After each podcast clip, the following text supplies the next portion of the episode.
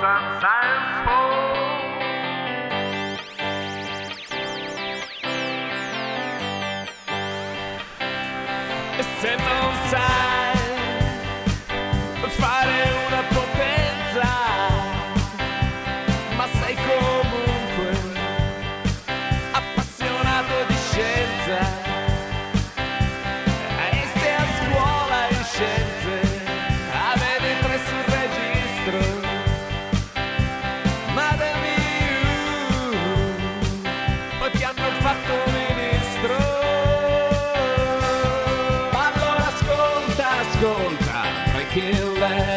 Allora ascolta, ascolta, Breaking Lab. Allora ascolta, ascolta, Breaking Lab.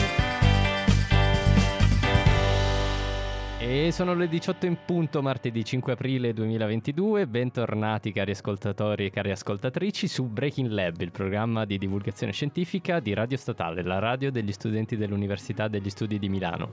Io sono Giulio, come ogni settimana, con me in studio mi accompagnano Andrea Ciao ragazzi. e Chiara. Ciao a tutti. Ciao, come state ragazzi? Come è andata l'ultima settimana? Bene, bene, devo dire. Normale. I- Inizia finalmente a esserci un clima primaverile in città. Questo forse aiuta anche Sì, gli assolutamente. studenti, vero? Però c'è anche quel passaggio tra inverno e primavera che ti mette un po'. Eh, ma è primavera, Ah, perché sì. devo Il studiare? famoso cambio di stagione. Sì, c'è il sole fuori. Però dai, maglietta a mezze maniche e via. Si può anche Non studiare. so, c- c- c'erano 8 gradi Si oggi. può anche studiare con, fuori. Con calma. Si può studiare con 8 gradi fuori. eh. si può studiare con 8 gradi fuori. co- L'orto co- con la felpa e la giacca, però sì. Siamo d'accordo. Allora, torniamo alle grandi tradizioni di Breaking Lab. Lanciamoci subito nelle notizie scientifiche della settimana. In particolare, oggi si torna a parlare di dinosauri. Evviva! Strano, strano, strano. No, eh, tra l'altro questo è un aggiornamento su una notizia che abbiamo già trattato l'anno scorso. Eh, non so se vi ricordate che nella scorsa stagione abbiamo parlato di Stan, il tirannosauro, che andò all'asta a New York per svariati milioni di dollari, in particolare il 5 ottobre 2020. Eh, me lo ricordo. Stan, il Oh, tirannosauro, che è uno dei fossili di tirannosauro più grandi e più completi al mondo, quindi un fossile eccezionale da questo punto di vista, è andato all'asta appunto a New York per 31,8 milioni di dollari, che sono un bel po' di soldi.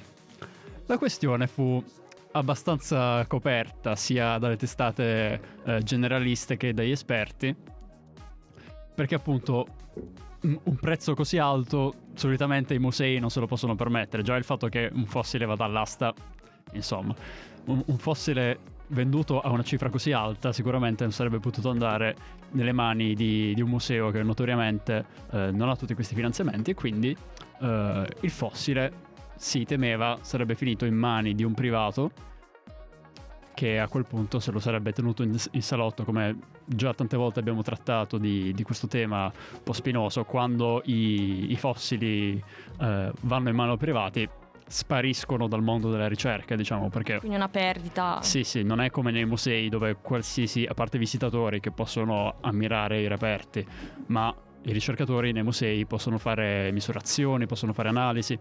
Una volta che un fossile finisce nel salotto di qualche riccone, nessuno lo può vedere se non il compratore e due, eh, i ricercatori non possono fare gli studi che vorrebbero. E essendo questo di Stan un fossile così importante dal punto di vista scientifico, tutto il mondo accademico aveva un po' storto il naso a questa notizia. Infatti il fossile era, diciamo, sparito, sparito dai radar. E, Non è stato imboscato da qualche parte. beh, una volta che, soprattutto quando si tratta di reperti di così alto valore, Ok, ci sono difficile. tutta una serie di ehm, contratti, di questioni di privacy che vengono eh, tenute abbastanza sotto controllo. Si sparisce, ecco.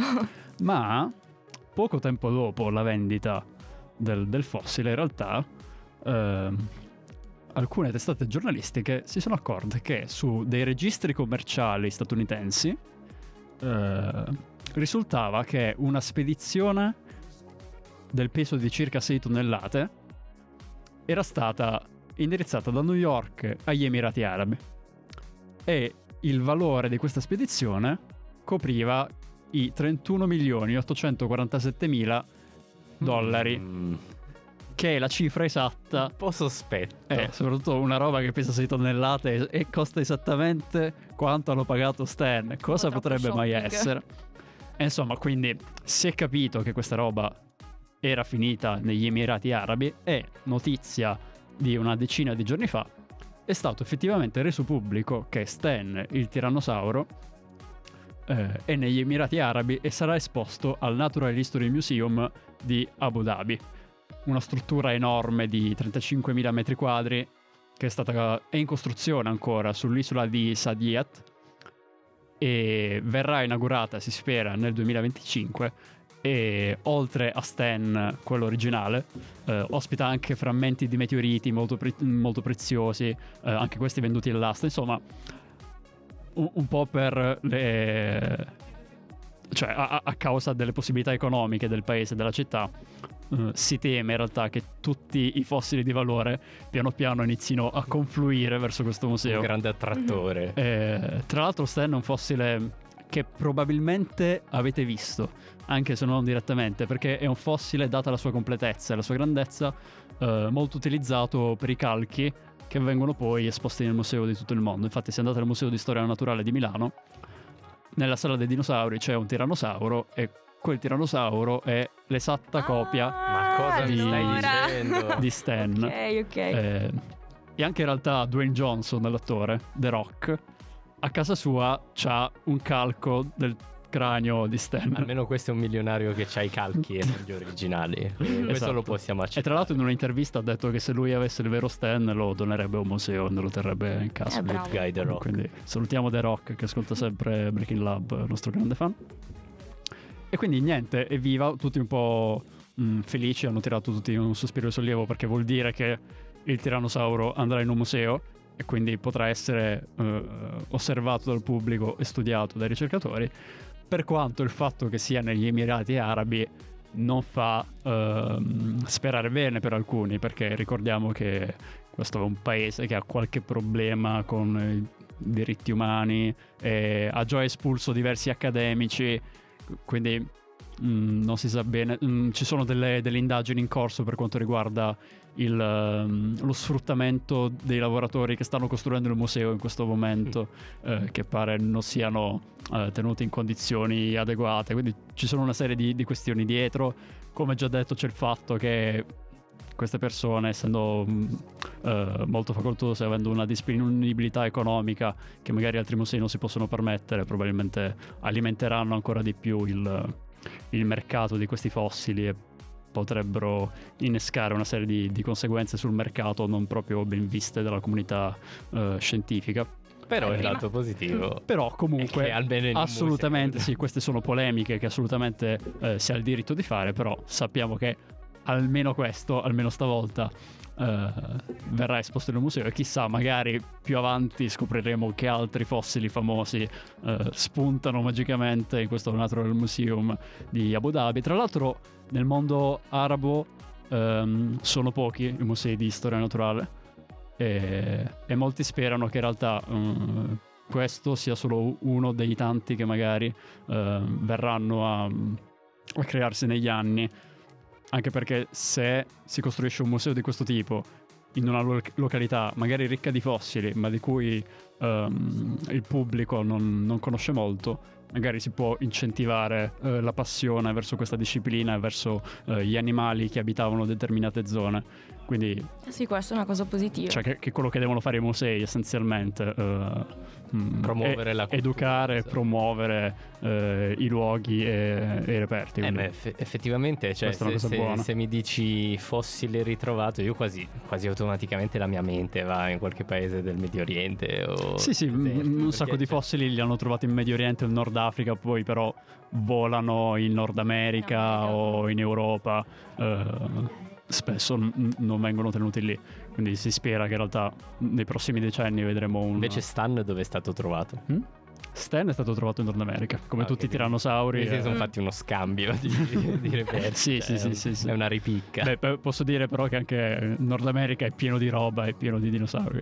ci- ci- ci sta che ogni tanto. sai. Li tengano e Con niente, questo quindi. discorso ci hai tenuto col fiato sospeso perché pro contro, pro contro, però dai, si spera. Sì, sì, però Mm. mh, s- sicuramente forse più pro. Poi sul Mm. resto eh, è, è un argomento sicuramente ampio, quello dei- degli Emirati Arabi, eccetera, però eh, sicuramente un pro.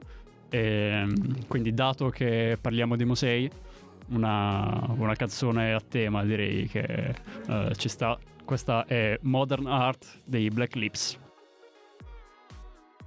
E bentornati, queste era Modern Art. Dei Black Lips, che è un gruppo garage punk eh, alternativo che, che adoro. I soliti gruppi inglesi, Sì, insomma, sì, sì, che, Che porta Andrea. che porta Andrea. E, e sono orgoglioso di, di avere la, la nomea che- di quello che porta i gruppi garage punk underground. Poi con la prossima canzone cambiamo, cambiamo. Questa cos'è una premonizione? Ci, ci sono divergenze musicali in studio. In questo cosa. gruppo sì. eh, questo fi- finiremo per splittarci. Solo dai, per il mondo è bello perché è vario, quindi No, va infatti. bene così. A proposito, torniamo invece alle, alle news della settimana, in particolare c'è una Mhm. news abbastanza importante che ha anche fatto forse qualche prima pagina di giornale o, o comunque è andata abbastanza conosciuta al grande pubblico. Assolutamente, come dicono alcuni esperti, è come se avessimo potuto ricostruire la mappa di New York con anche Manhattan, che prima ipoteticamente parlando non potevamo conoscere perché ragazzi è stato sequenziato il genoma umano in maniera quasi completa e è veramente una notizia sensazionale, quasi uno sbarco sulla Luna perché ci aprirà a tantissime nuove facoltà scientifiche e anche nuovi modi di pensare. E genoma umano, progetto genoma umano, voi l'avete magari già sentito parlare? Sì, sicuramente eh, ricordo che qualche anno Sì. fa già si, si parlava di sequenziamento umano, che però Sì, sì. non era completo, mi pare. Cioè, io devo dire che invece questa news mi ha preso quasi alla sprovvista perché io pensavo che fosse stato sequenziato nel 2003, tipo una Sì, sì, sì, nel genere. 2001-2003 è stato sequenziato, almeno c'è stato un abbozzo, poi ufficializzato nel 2003, però non tutto era stato sequenziato, soltanto il 92%, che comunque è già Cioè, tantino, nel senso... insomma, cioè. Però mancava quell'8%, che comunque era molto importante. Quindi gli scienziati si sono messi in un team chiamato Telomere to Telomere che ha cercato appunto di scoprire eh, appunto le sequenze di queste basi nucleotidiche e domandona quali sono le basi nucleotidiche del DNA, se vi ricordate dagli studi del liceo, Facciamo non una e so. una. Eh, Facciamo una a una, mi piace. Dai, almeno quante Ah, sono prima? Sono qua. Sono qua. Ok, Ok, fin questo- qua, fin qua ci ok. siamo. Adenina, Citosina timina, e guanina. Ok. Yeah, team base azotate. Del DNA, poi no, dai, vabbè, RNA lasciamo stare. E ci sarebbe l'uracile al posto della timina. E, e niente, quindi è stato scoperto questo 8% del genoma, quindi questo insieme appunto di sequenze che prima non erano state scoperte, a causa appunto del DNA, del DNA stesso, della tecnologia e del fatto che nei primi studi, che appunto erano stati fatti di questo progetto del genoma umano, a parte... ehm, di due ehm, grandi studiosi, secondo il metodo Sanger e Shotgun, eh, erano, diciamo, avevano cercato di studiare il DNA eh, spezzettandolo in tanti piccoli pezzi e poi cercando di riassemblarli come un puzzle. Però con la tecnologia dell'epoca non, non si riusciva, anche perché c'erano tante sequenze molto simili tra di loro, addirittura ripetitive. E quindi se abbiamo, non so, ATT per 30 volte è quasi impossibile riuscire a mm, sì, decifrare e stabilire prima ok c'è questo ATT, poi c'è l'altro, poi c'è l'altro, È, eccetera. è come avere E un quindi- puzzle che è fatto solo di pezzi neri, sì, sì, non sai dove. molto simili, sì. E quindi questo 8% del genoma, questa piccola parte, è rimasta eh, appunto ancora inesplorata fino a qualche eh, mese fa, in cui si è incentivato con questo gruppetto che si chiama, come vi ho detto prima, telomere to telomere, perché molto semplice, il cromosoma è formato da una parte è chiamata centrosoma e poi dalle estremità che sono chiamati telomeri, quindi alla fine il pezzo che si legge ね。È appunto il cromosoma tra un telomero e l'altro, quindi c'è l'originalità Ah. del gruppo, capito? Telomere to telomere. E, Beh, simpatico. e quindi sì, sì, giusto, ci vuole sempre originalità anche a dare nomi perché altrimenti. e, e poi ecco appunto nel 2001 avevano fatto degli studi principalmente non solo sull'uomo ma anche per esempio sulla drosofila, non so se sapete appunto il Il moscerino, moscerino della della frutta. frutta, che si Quelli- sente il sempre. grande protagonista Sì, sì, dei sì. libri di scienze delle medie del liceo. sì. E odiato o amato, dipende appunto. E mm, appunto è proprio perché ha un genoma che è un pochino più piccolo. Quindi avevano pensato, partiamo a studiare su dei genomi che sono un pochino più ristretti, che non vuol dire che siano organismi più semplici, anzi assolutamente. Però almeno partendo da una cosa più piccola poi si può pensare più in grande col genoma umano. Invece adesso ci si è proprio concentrati soltanto eh, sull'uomo.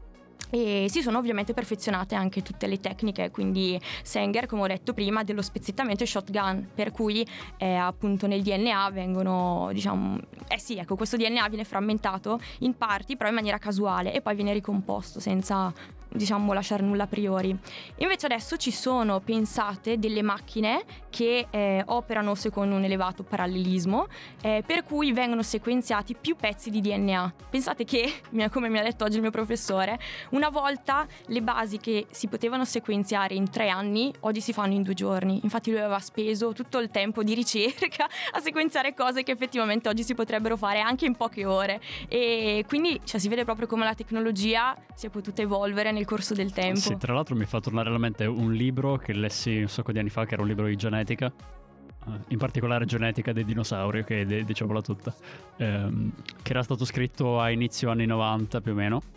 E, e appunto diceva di quanto fosse lento il processo di sequenziamento e quanto per tipo sequenziare una parte brevissima del DNA sarebbe servita una macchina gigantesca grande come un campo da calcio e sarebbero serviti decenni e decenni e decenni e che quindi era una cosa assolutamente impossibile. E invece adesso con le tecnologie di ora che sono appunto così avanti che 30-40 anni fa non, se si poteva, non se ne immaginavano nemmeno. immaginavano nemmeno, riusciamo a fare eh, dei- Mhm. a eseguire dei processi in maniera molto molto molto più veloce. Poi pensate che il DNA è stato scoperto comunque negli anni 50-60, quindi non è passato molto tempo, cioè c'è stato un salto assurdo Sì, anche di pensiero. E, e poi adesso appunto abbiamo quasi conosciuto in maniera completa il genoma umano, tranne, vabbè, lasciamo stare eh, quanti erano. Allora, sono state lette circa eh, 27 milioni 271 mila, vabbè, sto leggendo adesso, 853 basi appunto per essere sicuri che fossero giusti. E ne mancherebbero 10.000 in tutto il genoma, però vedete che è proprio Sì, piccolo. rispetto a Sì. sì, sì, una percentuale E- molto più piccola. Quindi, poi- quindi manca ancora un pezzettino. manca ancora un pezzettino, Manca ancora un e anche pezzettino. del Ecco. cromosoma Y. È come quando la barra del download è ferma Eh, esatto, sta lì, 99%. oh! 9,99%. Però dai, principalmente è stato so- scoperto, almeno sequenziato. Poi ovviamente Sì. bisogna anche interpretare perché non ci si può basare Sì. soltanto su Tra questo. l'altro, come abbiamo detto un paio di puntate fa, eh,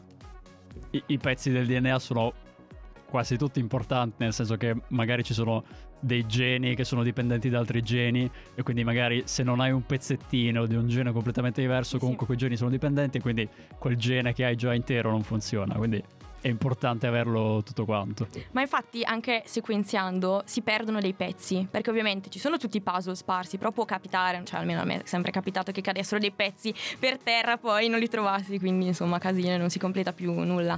E, e quindi bisogna veramente provare, provare, provare e già col primo progetto del, genoma umano ci avevano impiegato 10 anni, adesso 9 mesi, però proprio belli concentrati anche con un'altra tecnologia. E poi bisogna anche ricordare che i geni non stanno fermi sui cromosomi ma si spostano in alcuni casi, per esempio anche nei neuroni soprattutto, si chiamano trasposoni.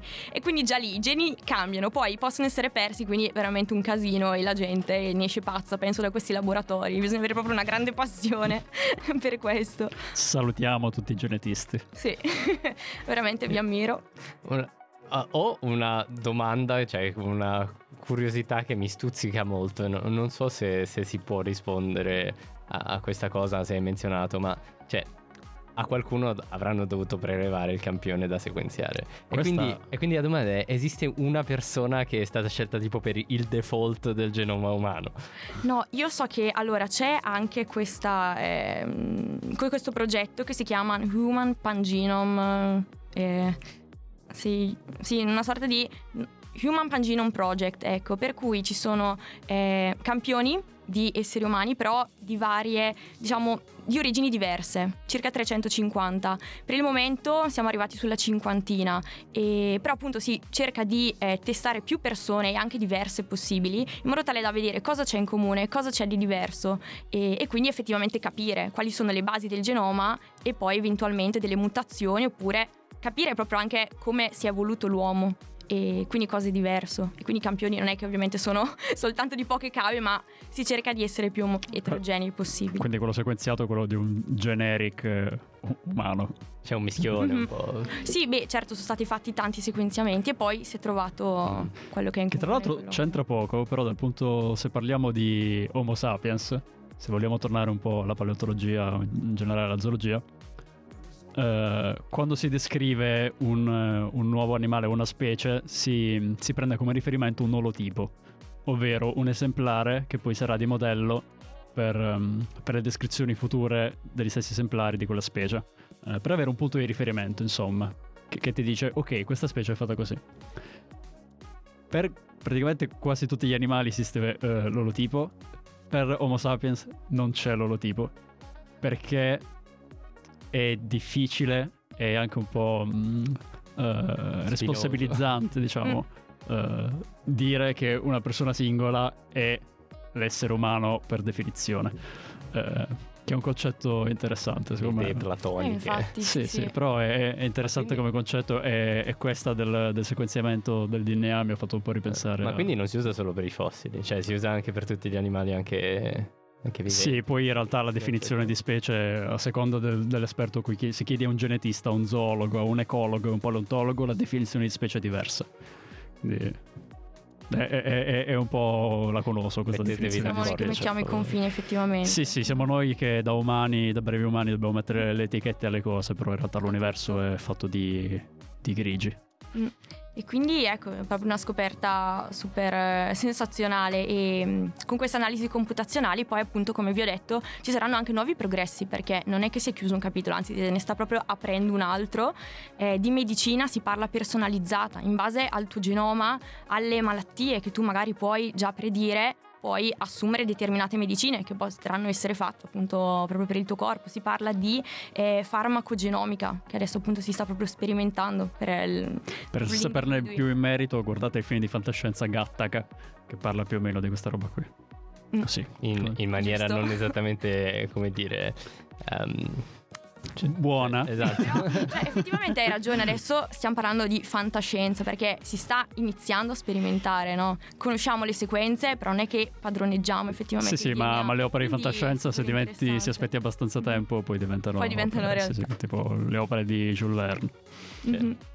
E quindi noi sì, possiamo proprio conoscere il nostro passato, quindi come vi dicevo prima, capire magari la nostra eredità. Già adesso comunque si fanno delle analisi sul proprio genoma per capire eh, da dove magari può derivare il tuo più antico antenato a cui si può risalire tutto. Il presente, Sì. quindi come stai effettivamente, e anche il futuro, cioè che malattia avrai, come morirai. No, Mi- scherzo, Mi dai. aggancio su sta cosa per fare proprio un brevissimo aneddoto perché avevo letto che proprio per sta cosa del diciamo moda del farsi Mhm. i test genetici per tipo risalire agli antenati eccetera eh, negli Stati Uniti credo un paio di anni fa è stato arrestato un serial killer di- o- con un caso aperto da più di 30 anni o 40 anni perché avevano il DNA ma non, non avevano nessun match però andando a vedere adesso i database della gente che cioè, mette online Mhm.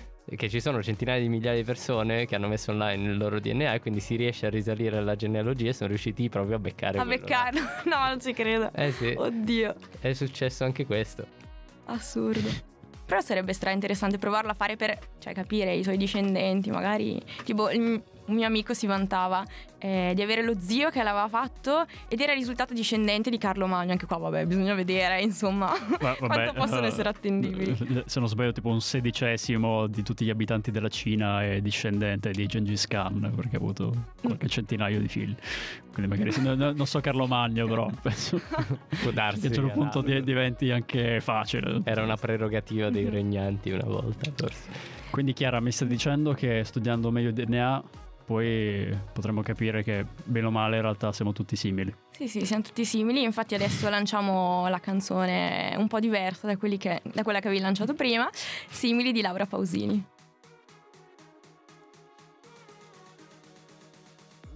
E questo era Simili di Laura Pausini. Adesso ci lanciamo con un telescopio e cerchiamo di vedere cose lontanissime, vero Giulio?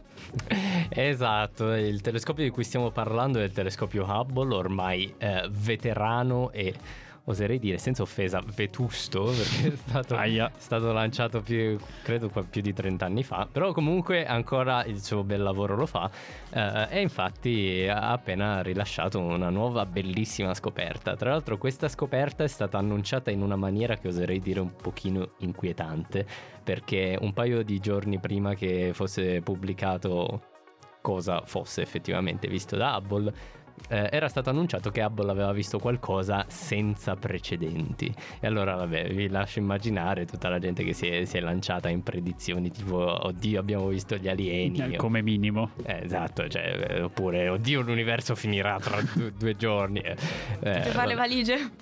N- niente di così emozionante nel bene o nel male, però comunque effettivamente una scoperta senza precedenti che è anche molto emozionante direi. Infatti è stata vista la più lontana stella mai osservata prima. Eh, questa stella qua si chiama WHL 0137-LS Per gli amici. per gli amici Erendel. Ah, ok. Erendel. Erendel è un nome bellissimo che viene, viene dalla mitologia nordica e tra l'altro per chi tra voi sia un grande fan di Tolkien probabilmente ha riconosciuto che suona molto simile a un personaggio del Silmarillion perché ovviamente lui attingeva anche a piene mani dalla mitologia germanica.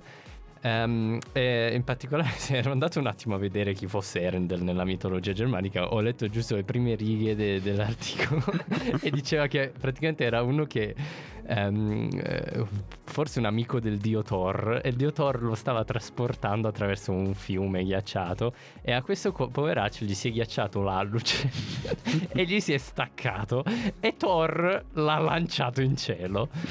E Que- questa è una classica storia nord, di mitologia nordica. Esatto, posso cioè confermare. Lo riconosci proprio che è quel Sì, tipo sì, di sì, storia. sì, sì. E, e questo alluce lanciato in cielo è diventato una stella. Eh, Molto poetico. e- eh, credo per alcuni fosse Venere, perché Erendel eh, a quanto pare vuol dire stella del mattino nella tradizione nordica. Quindi, vabbè. eh, però, al contrario di Venere, questa stella di sicuro non si può vedere a occhio nudo. eh, anzi, eh, è una delle stelle ovviamente meno brillanti del cielo. Ha una magnitudine apparente di 27.2, quindi estremamente fioca. Eh, però, cos'altro ci possiamo aspettare dalla stella più lontana mai vista? Ehm, questa stella, eh, cioè, eh, si stima che abbia una distanza eh, detta commovente, quindi la distanza oggi da noi di circa 28 miliardi di anni luce. Ah, aspetta un secondo, 28 miliardi di anni luce. Ok. Hai sentito bene, 28 Cioè, miliardi. Quindi la, la luce per arrivare dalla stella a noi ci mette 28 miliardi di anni. Allora, Ricordiamo quanti anni ha l'universo? l'universo è circa la metà di quella, Ok, quella quindi- età, per circa 14 miliardi. Come Erendil è possibile? Perché?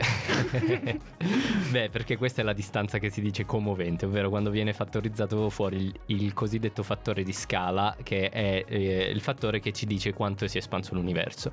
Quindi eh, questa cosa vuol dire che oggi la Erendel da noi, o meglio la posizione in cui abbiamo visto Erendel, sarebbe a 28 miliardi di anni luce di distanza, ma quando eh, è partita la, la sua luce, la distanza era circa eh, 13 miliardi di anni. Quindi cioè- in linea con l'età dell'universo. Esatto, anzi, cioè, una delle primissime. Eh. Stiamo, stiamo parlando forse intorno a un miliardo, meno, cioè quando l'universo aveva forse meno di un miliardo di anni di vita. Quando che- le stelle erano in pre-alfa proprio. esatto, non erano ancora state rilasciate. Ma questa è anche una, forse una, una buona metafora perché eh, le stelle si dividono generalmente in classi, si chiamano la popolazione 1 e la popolazione 2 e le stelle di popolazione 1 generalmente si chiamano le stelle più giovani che sono più ricche di metalli pesanti perché il mezzo interstellare è stato arricchito dalle Mm. esplosioni di varie supernove o rilasci di, di- di materiali tipo supernove planetarie, chilonove, eccetera. Ehm, scusate, eh, nebulose planetarie, chilonove. Eh, mentre le stelle di popolazione 2 sono quelle relativamente di- più scarse di metalli. Ah, eh, scusate, in astrofisica metallo è qualunque cosa sia più eh, pesante dell'elio, eh, quindi cioè, Mhm. tu- tutto quello che è più pesante dell'elio è un metallo. Eh, e quindi le stelle di popolazione 2 sono quelle relativamente più povere di metallo e quindi conseguentemente si, si- si prevede che sono quelle più antiche. Ma brillano di, di meno? Beh, no. allora brillano di meno oggi perché eh, le stelle più antiche, quelle più brillanti, sono già morte. Perché le stelle più brillanti hanno una vita più, più breve. E invece quindi sono rimaste le stelle più fioche rosse. E quindi, e quindi le stelle di popolazione 2 eh, oggi le vediamo che sono meno brillanti e più rosse. Eh, non era mai stata osservata prima una stella di popolazione 3. Lo, lo so che qua è un po' confusionario questo indice di indici che salgono sì. invece perché stiamo andando indietro nel tempo. Però vabbè, eh, sa- sappiamo che le convenzioni astronomiche non sono sempre quelle che hanno più senso logico. Eh, comunque le popolaz- stelle di popolazione 3 sarebbero le ipotetiche stelle formate proprio nelle fasi primordiali dell'universo. Si pro- prevede che, che quindi siano completamente prive di materiali più pesanti dell'idrogeno e dell'elio perché non c'era letteralmente stato tempo di formarle ancora. Wow. E queste stelle qua probabilmente erano estremamente massicce e ehm, hanno bruciato molto velocemente il loro combustibile, quindi quasi impossibile vederle oggi. E forse però in Erendel abbiamo un- questo primo esemplare di questa, eh, di questa generazione di stelle che è ormai è completamente andata. Eh, infatti, da, da quello che si è visto, si stima che Erendel abbia una massa tra le 50 e le 100 masse solari, che è una stella molto pesante. Ehm, eh, sì, infatti, pro- probabilmente se la osserveremo, continueremo a osservarla. Entro qualche milione di anni dov- dovremmo vedere una supernova o, o una delle ipotetiche ipernove. Ehm, eh, perché, cioè, quindi di sicuro è già esplosa. Cioè, noi stiamo Mm. vedendo ovviamente la luce che ci ha messo 13 Mhm. miliardi di anni da arri- arrivare a noi. Di sicuro quella stella non esiste più. Ehm, poi il modo in cui è stata vista, tra l'altro, è molto interessante. Ovviamente dici, cioè, com- com- come fai a vedere una stella? Non vediamo manco le galassie a quella distanza. Eh, è stata vista ah, attraverso un, eh, il metodo del lensing gravitazionale. Eh, ovvero quando una- c'è una grande concentrazione di massa, quest- mm, dalle predizioni della relatività generale, effettivamente anche la luce viene incurvata. Quindi le grandi concentrazioni di massa si comportano effettivamente come una speciale lente. Aspetta, mm, viene incurvato perché a grandi concentrazioni di massa viene curvato anche lo spazio, il Esatto. tessuto spazio-temporale. Esatto, esatto. In realtà, in realtà non, ehm, Einstein non è stato il primo a fare dei conti o predire che la gravità ehm, eh, distorcesse i raggi luminosi. In realtà addirittura Newton l'aveva ipotizzato, però, Ah, però lui. Ehm, finché non è arrivato Einstein non c'era davvero una motivazione fisica per cui questo potesse avvenire e comunque non era mai stato osservato sperimentalmente, era solo insomma una supp- supposizione. Però prima di Einstein, eh, tu- cioè, la gravità newtoniana ti dice che le particelle di massa zero non sentono la gravità e quindi non, non c'è davvero un motivo perché queste dovrebbero sentire la gravità. Quando è arrivato Einstein con la relatività generale ha spiegato perché anche le particelle che- di massa zero che si muovono sempre in linea retta effettivamente curvano perché si muovono in linea retta in qualcosa che in realtà è uno spazio-tempo curvo e quindi, e quindi que- quello spiega anche bene logicamente perché succede questo fenomeno. E tra l'altro il lensing gravitazionale è stata una delle primissime eh, prove proprio della validità della relatività generale quando Eddington eh, vide la distorsione della, della luce durante un'eclissi totale di sole. Cioè vide la distorsione della luce di una stella che in teoria doveva essere dietro il sole, ma lui la vide comunque.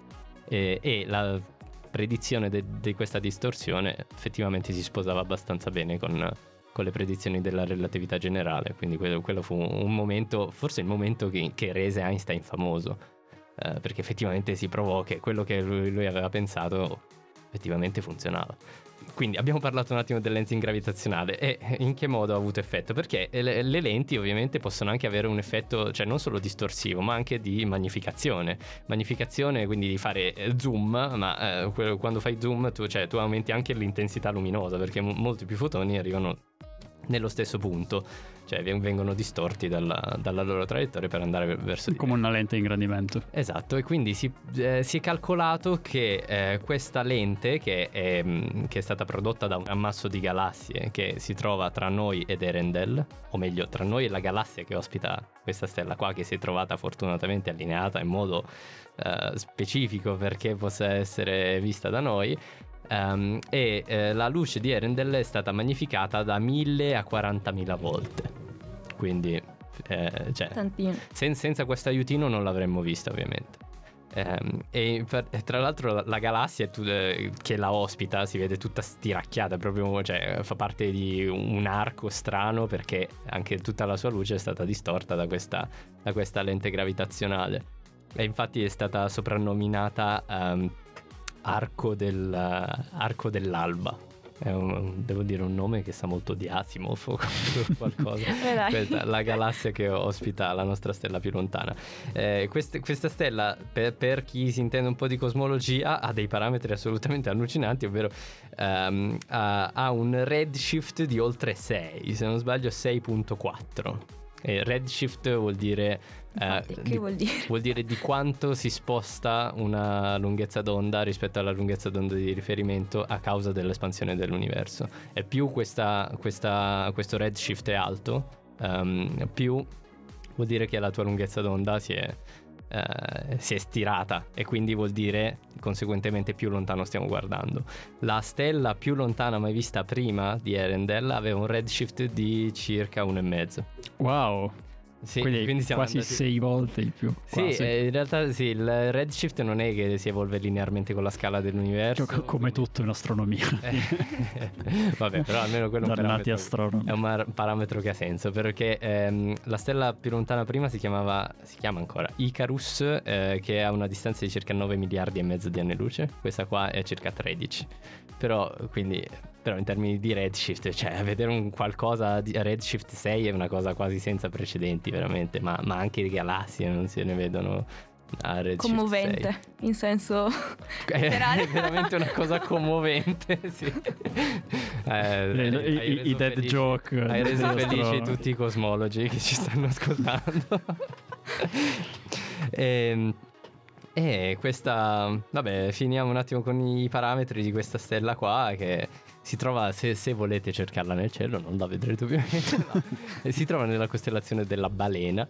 Eh, Wow. Che è- sono andato a vedere un attimo, è insieme alle altre costellazioni del, cioè, insomma, acquatiche, quindi vicino ai pesci. Che è chiaramente la miglior costellazione. Ah, perché qualcuno è- nato nel... No, perché sì, mi piacciono le balene.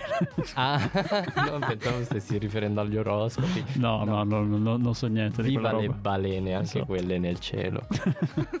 Soprattutto quelle nel cielo. Va bene, con questo io direi che abbiamo finito. Abbiamo esplorato l'universo. Anche questa settimana. Un viaggio molto commovente.